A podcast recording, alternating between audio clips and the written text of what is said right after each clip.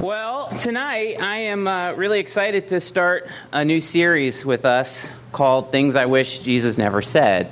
And um, see, I like to be comfortable, right? Like, I really like to be comfortable in my life. So, at my house, I have a couch, and on my couch, I have like my own spot on the couch. It's like, it's my spot. It's got a little recliner built into it. It's actually broken, but it, it fits my body just perfectly. Marshall laughs because I'm, I'm sort of crooked on it. But I love it. It's my favorite spot. My bed, I have a pillow top mattress to my bed, you know, so it's nice and it's, it is comfy, it's squishy. My favorite article of clothing is sweatpants. Like, I like to be comfortable, right? And I don't like to be uncomfortable. I don't like it. So I don't like hard chairs, like hard benches, especially during long sermons, right? I feel for you guys. I don't like firm mattresses, and I hate neckties. Neckties are like the most uncomfortable thing in the world to me. Like, we all probably prefer to be comfortable, right? Like, we, we, we prefer it in our lives. And when something or someone makes things difficult for us, it's not fun. And if I'm honest and I look at some of the things that Jesus said, some of the things that he said make me uncomfortable. Because some of the things that Jesus said are like super challenging, really challenging, counterintuitive, countercultural, and really convicting. And so during this series, I want to look at some of those things. Like, I want to look at some of the hard things, some of the challenging things that Jesus said to us. And I want to try to understand what it means for us to live these things out in our lives. Because I'm pretty convinced that Jesus didn't say these things just to make our lives difficult, right? I don't think that's, I don't think that's why he said these things, to make our lives difficult. And maybe in doing so and trying to understand what Jesus is saying and why he's saying that, some of these you know, things that, that he's talking about will be a little bit less uncomfortable with them and actually maybe even be excited to follow them. So here's what I'm going to do over the next five weeks. We're going to look at five different clusters of verses from uh, Jesus' most famous sermon in all the Bible. This is his mountain sermon. It's called the Sermon on the Mount. It's in Matthew's chapter 5 through 7. Matthew 5 through 7. Um, and I have a challenge for you, okay? As we, as we jump into this, I have a challenge for you that I really want you to consider. I want to challenge you each week to read these three chapters at least once during the entire series. This is my challenge each week to read these three chapters. It's not, it's not a huge chunk, but to read these three chapters at least once during this entire series. Because I know that some of you are really consistent in, in kind of picking up the Bible and, and getting in the Bible each week. Maybe some of you are on some reading plans, things like that. But I also know that some of us are not real consistent with it. And some of us don't pick up the Bible very often, or maybe we've gotten out of that habit. This is a great place for us to start because his sermon here is so practical. It's so powerful. Like there's such wisdom, absolute wisdom. And as I read it, as I as I read about the things that Jesus said and the things that think, the things that Jesus did, it just draws me to him. It attracts me to him. And when you read it, if you do this, if you if you accept the challenge, when you read it, talk to God. Like talk to him and listen to him and ask God to speak you, speak to you. Ask him to transform you. Ask him to impassion you. Ask him to reveal himself to you in a way that you haven't experienced him in the past. See, I don't think that there's any way that we could get to know God without reading his word and without talking to him. And so I want to challenge you to like use this time to dig into these three chapters of Jesus' most wonderful, his most inspiring, his most challenging words. Just try it and see what happens. See how God responds and see how God changes you. That's, that's my challenge to you.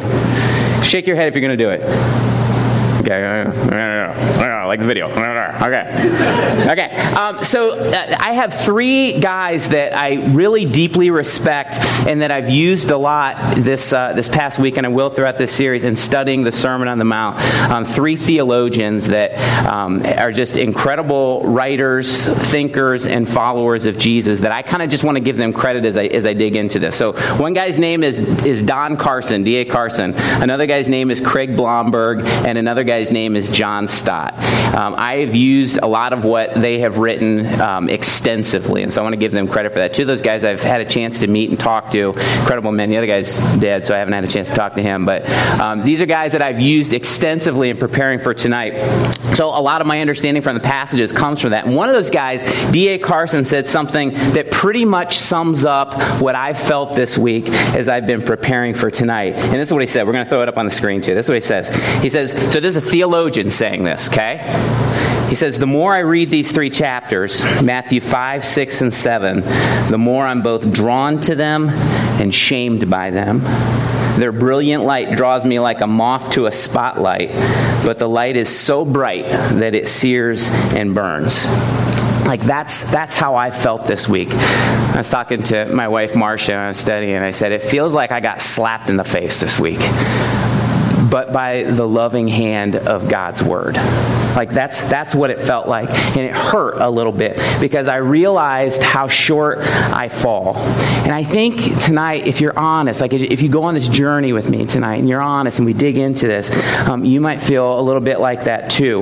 But at the same time, I felt so encouraged and like drawn to these words of Jesus because I could feel God's Spirit whisper to my spirit that these words are truth and they're life giving. And God's not keeping some sort of like heavenly scorebook with me you know, marking off every time I fail, every time I don't live up to what we're going to look at here. He's patient with us, and He's gracious to us, and His Spirit is transforming us as we choose to follow Him. And so tonight, I don't want you to get frustrated. Like, what we're going to go into is serious. Like, it's some pretty heavy stuff, okay? But I don't want you to get frustrated and want to give up because you fall short. You do fall short, and so do I. Like, that's part of it. But if you've embraced the gospel, if you're somebody who's sitting here tonight and you've embraced the gospel, here's what I want you to think about. I want, as we go through this, I want you to be grateful for God's grace and God's forgiveness as you kind of recognize your shortcomings. Okay? I want you, I want you to be grateful for that. If you sit here tonight and you're somebody who hasn't embraced the gospel yet, first of all, I'm really glad that you're here. This is, a, this is a safe place to be. As you're investigating Jesus, this is a safe place to be.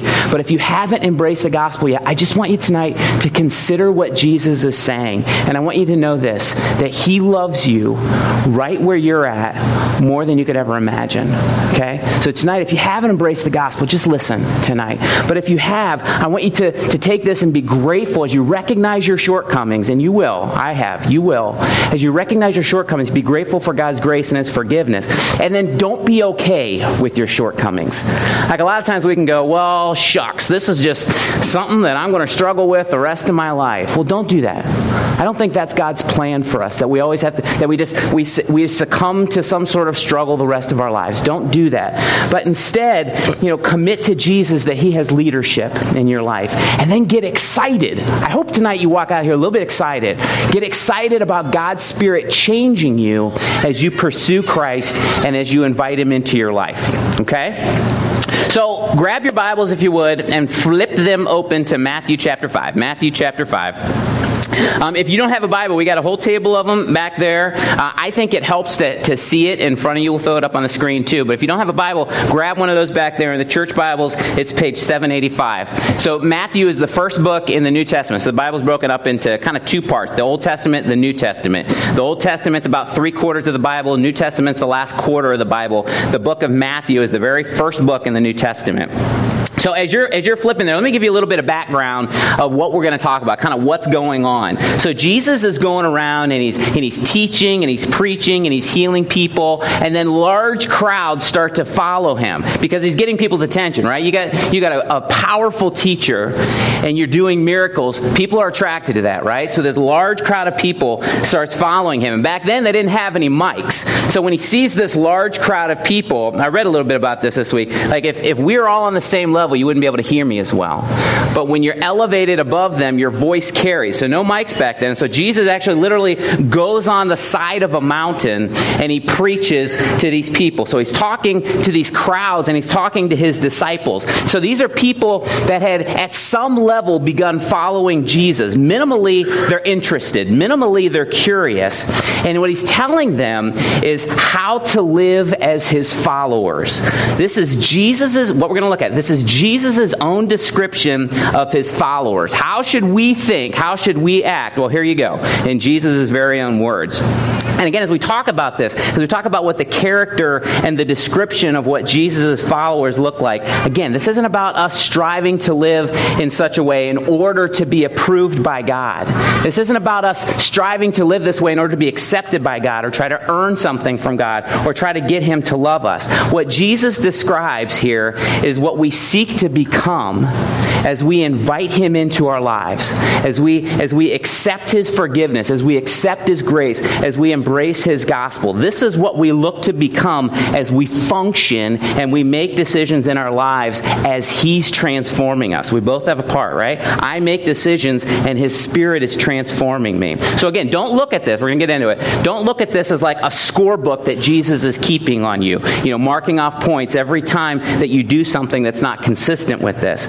See this as what He's transforming you into as you choose to cling to Him and as His Spirit is changing you. Okay? So here we go. We're going to look at uh, something here that's really challenging, really counterintuitive, really countercultural, really convicting, that's easy to look at and think, man, I wish Jesus didn't say that.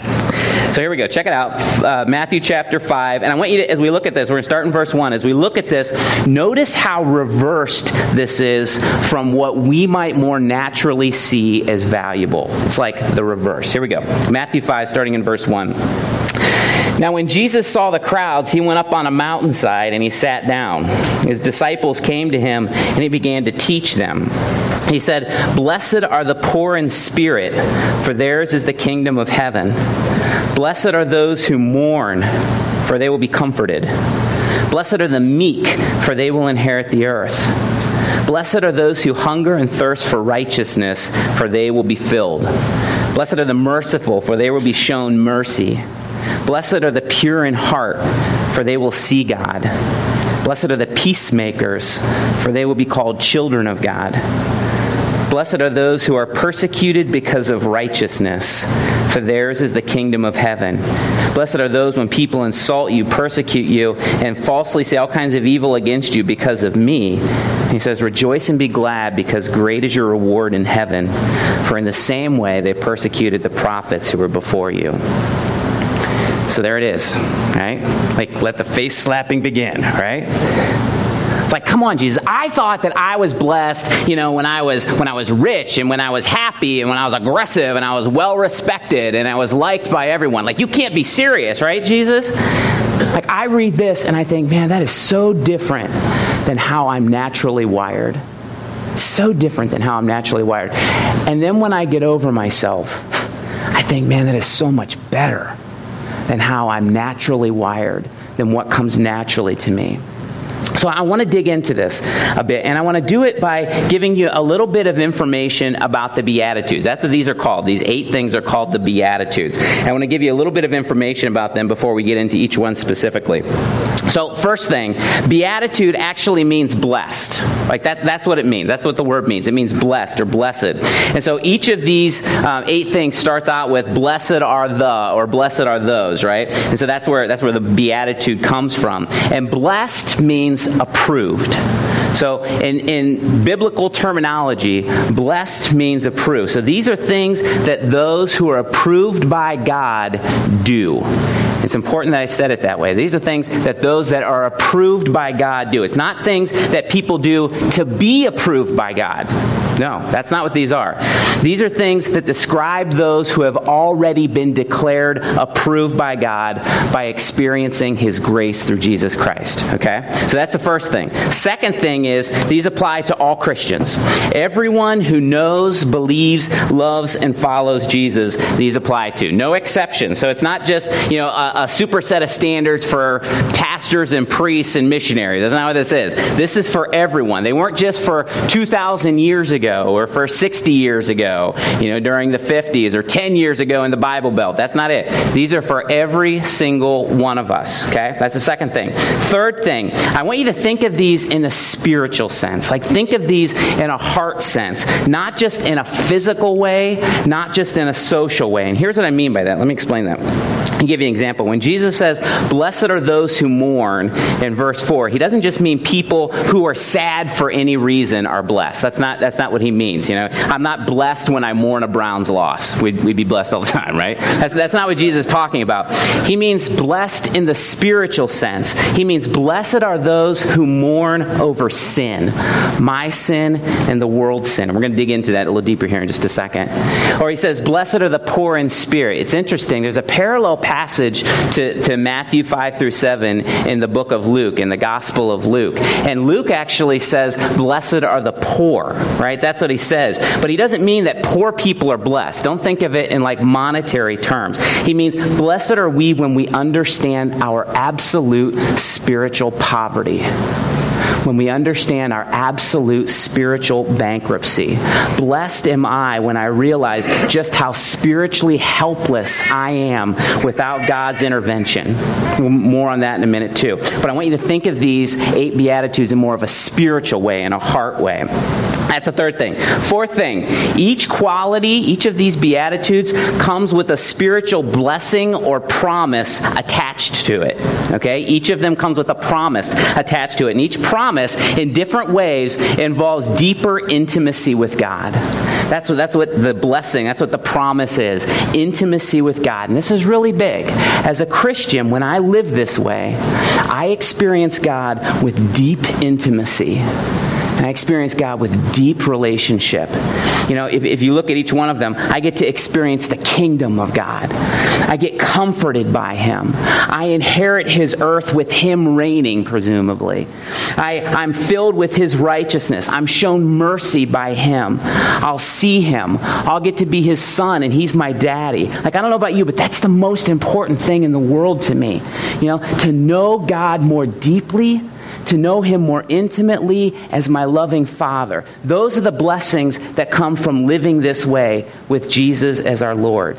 This, I, I, wish we had more time tonight to kind of dig into those spiritual blessings. We don't, but I really encourage you as you take the challenge, as you're reading this and thinking about this and praying about this, dig into those, those blessings, those promises that come along with living this way. And think about what, like, how will that flesh out in my life? What does that look like in my life?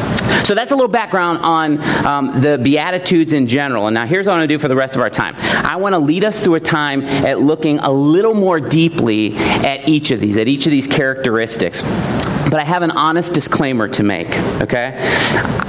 I am going to do a terrible disservice to this tonight. I'm going to do a terrible disservice to this tonight because we have so little time and there is so much depth here. There is so much richness here. And so my only hope is that I whet your appetite a little bit. Like I got to go through these quick. I know these benches are hard, right? I, I, hope that I just whet your appetite a little bit, that maybe this week you'll get a chance to dig in a little bit deeper and think about it and pray through these things. Maybe discuss it with a friend or discuss it with your spouse or in your grace group. All I'm going to be able to do tonight is just scratch the surface. But I want to take you through some of what I've been through this week as I've gotten a chance to interact with these things at a little bit deeper level. Like that's a, that's a huge blessing of being able to share with you guys, of being able to preach, is that I get to dig into these things in deep ways. And so I want to just kind of quickly explain each one to you because some of them can be a little bit confusing. And then I want to ask us a question pertaining um, to each one of those that will help us kind of evaluate our lives. Like, how am I doing with each of these things that Jesus says we will be blessed by doing? Okay? So that, that's all I want to do. That's what I'm going to do for the rest of our time. I'm going to go through each one of these. I'm going to just explain it quickly. And then I'm just going to ask you a question that I've been asking myself this week as I've personally been wrestling through this. Make sense? That's what we're going to do. So I'm going to bombard you with these the way that Jesus bombarded his original recipients with it. You wonder what it would have been like, you know, like how much did he explain these? How quickly did he go through these? It's like overwhelming. So here we go. Here's the first one, verse 3. We're going to throw it up on the screen too. Blessed are the poor in spirit, for theirs is the kingdom of heaven. In this context, poor, don't, don't think monetarily poor. That's not what this means in biblical imagery. What it means is humble, what it means is lowly. So to be poor in spirit means I realize what I bring of value, I realize what I bring of worth before God. You know what that is? Nothing. It's nothing. One of those theologians said, poverty of spirit, Don Carson said, poverty of spirit is the personal acknowledgement of spiritual bankruptcy. It's the conscious confession of unworth before God. As such, it's the deepest form of repentance. Like, I come to Him with nothing. Like, there's nothing that I bring to Him, and God says, Well, that's pretty impressive, Paul. There's nothing. Like I bring nothing to him. I am bankrupt when I go to him. So here, here's the question. All I can do is rely on the mercy of God, right? Here's the question that I've been asking myself Do I realize just how spiritually bankrupt I am? Ask yourself that question. Do I realize just how spiritually bankrupt I am? Or do I approach God with a little bit of pride? You know, do I think that because of some of the things that I've done, there's something good that I deserve from God? I can think that sometimes. To be poor in spirit means I come to you, God, with nothing but empty hands and great need. Blessed are the poor in spirit, for theirs is the kingdom of heaven. Blessed are those who mourn, for they will be comforted. Like I said earlier, those that mourn that Jesus is talking about here um, aren't, aren't just people who are sad or who are troubled. Although in another place, Jesus says, He tells people to come to Him, all you who are weary and burdened and troubled, and He'll give us rest. But here's what He means by this Blessed are those who mourn in this context. Blessed are those who mourn over sin. That's what he's talking about here. Our sins and the sins of the world. Those that mourn over the loss of innocence. I have, I have two young kids, Luke and Natalie. They're uh, five and eight. Sometimes I look at them and they're so innocent. And it makes me jealous for that, you know? Because as adults, we've been through so much garbage and we lose our innocence the contrite in heart. John Stott says sometimes we make light of grace by not making much of sin. We talked about grace. We said grace in the past. We said grace is not receiving what we deserve. Like we deserve punishment, we deserve separation from God, right? But instead, getting what we don't deserve. And what we don't deserve is forgiveness. What we don't deserve is peace. Sometimes we make light of grace by not making much of sin. So here's the question I've been asking myself How much does sin bother me? Mine and the world's. How much does it bother me? Like, do I realize how utterly sinful sin is? Like, do, do I ever think about just how ugly sin is? Or do I live as if it's just not that big of a deal? Blessed are those who mourn, for they will be comforted. Blessed are the meek, for they will inherit the earth. Um, Craig Blomberg says, A meek person is not a wallflower, as we often think. When I think of meek, I always think of the word weak, maybe because they rhyme, I don't know. But I always think of weak when it, he says, A meek person is not a wallflower, as we often think when we use the word, but one who's humble and gentle and not aggressive. That speaks to me because I think I'm naturally wired as somebody who's probably none of those things, especially aggressive, right? John Stott says meekness is a true view of oneself, expressing itself in an attitude and conduct in respect to others. Gentleness with men because of a realization of who we are before God. Don Carson says meekness is a controlled desire to see others' interests advance ahead of one's own. Can you say that about your life? Do we look at other people that way? Another theologian, Martyn Lloyd-Jones, says the man who's truly meek is the one who is amazed that God and man can think of him as well as they do and treat him as well as they do. Like, how often is that our perspective? Or do we think about what we deserve? Do we think about what we should have? How somebody should have treated us? Here's the question I ask myself Does who I am compared with God affect who I am compared with others? Think about that. Does who I am compared with a holy, powerful God affect who I am compared with other people? Do I treat people gently and kindly and humbly, knowing that I'm not that great and I am much more like them, even the worst of them, than I am like God? That's meekness. Blessed are those who are meek for they will inherit the earth. Blessed are the hung- those that hunger and thirst for righteousness, for they will be filled. You ever been hungry? Yes. Probably some of you are hungry right now. My stomach's growling a little bit right now. You ever been like really hungry, like you haven't eaten anything for 24 hours or longer? Some people would say that we don't know what hunger is here in this country, and you know, they're probably right. But when I've not eaten for a while, like all I could think about is food. Like all I could think about is like a cheeseburger, you know, or a piece of pizza or something like that. Do I hunger for righteousness the same way? Like, do I, is that how I hunger for righteousness? Craig Blomberg says that hungering and thirsting for righteousness is a desire to see God's standards established and obeyed in every area of life.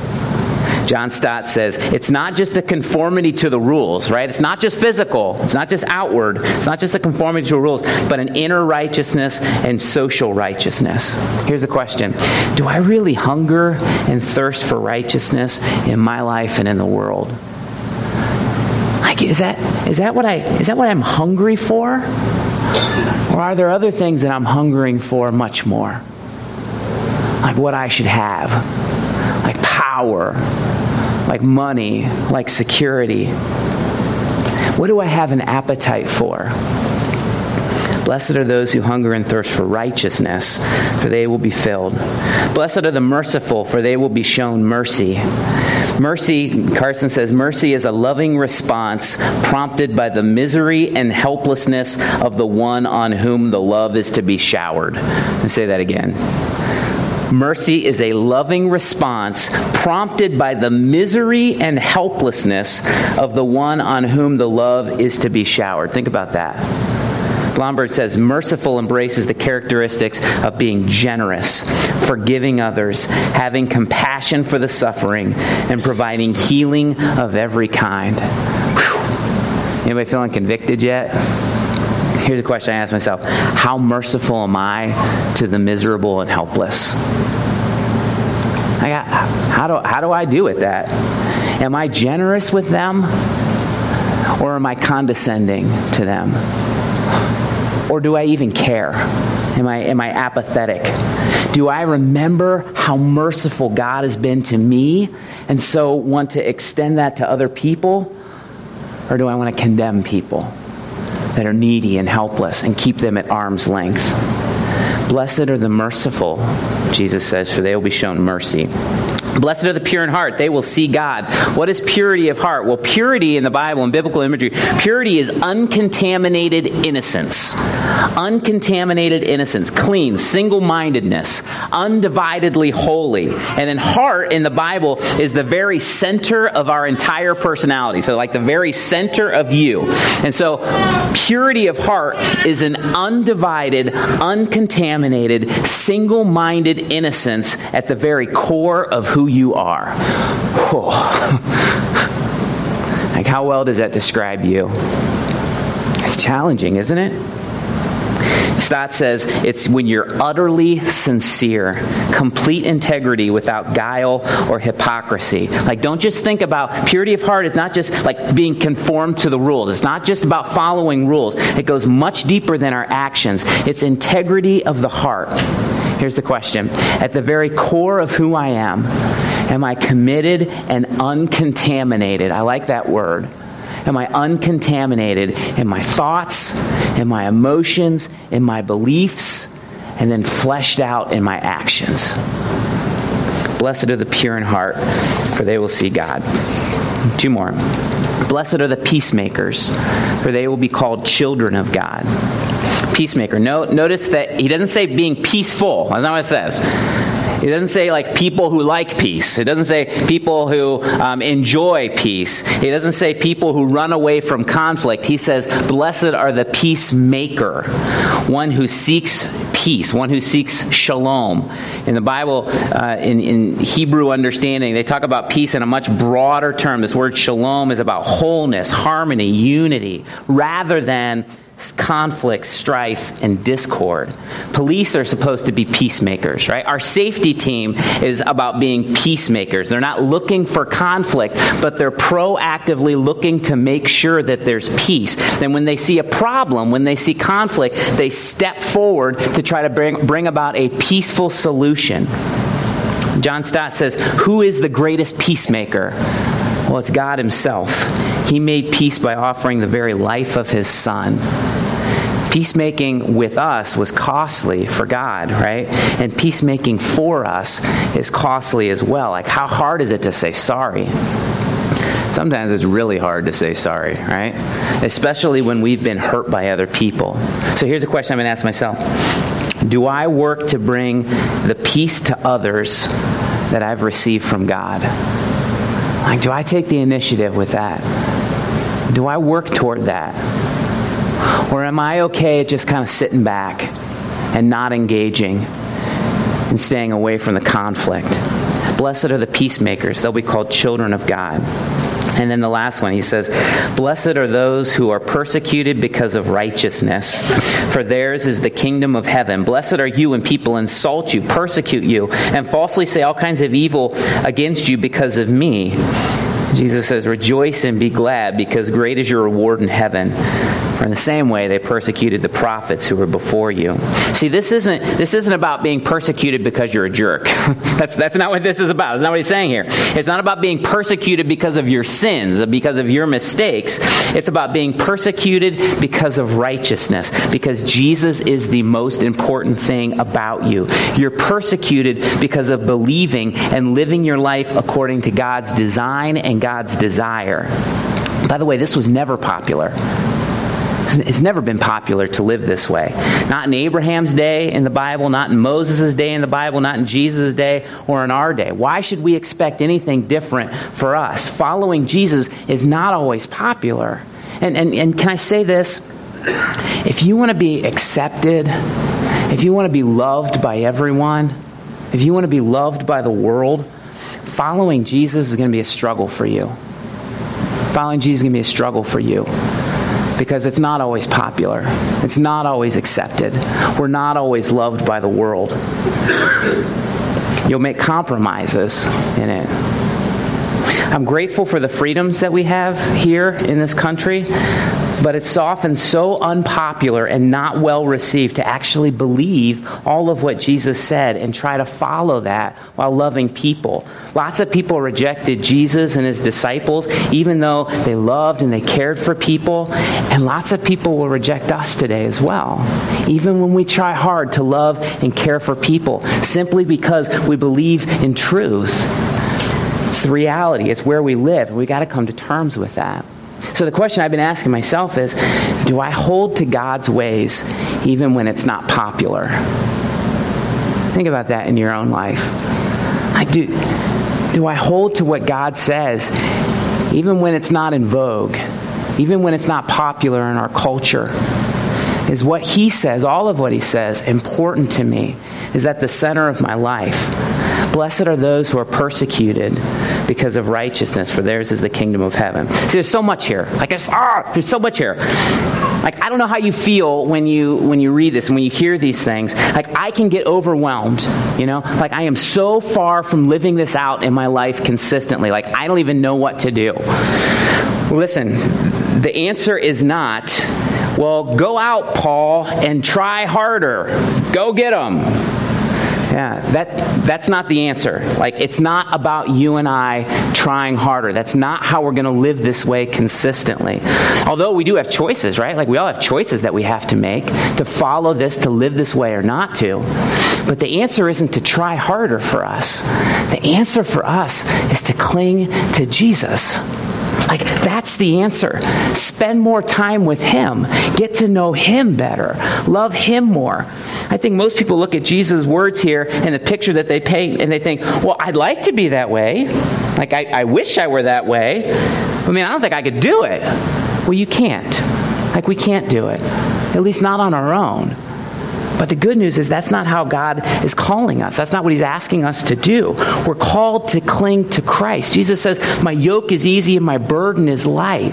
Purpose, meaning, fulfillment, they aren't found in an easy, comfortable, painless, happy life. That's not it. Like there is so much that we miss out on when easy, comfortable, happy, and painless are our goals. We miss out on so much stuff.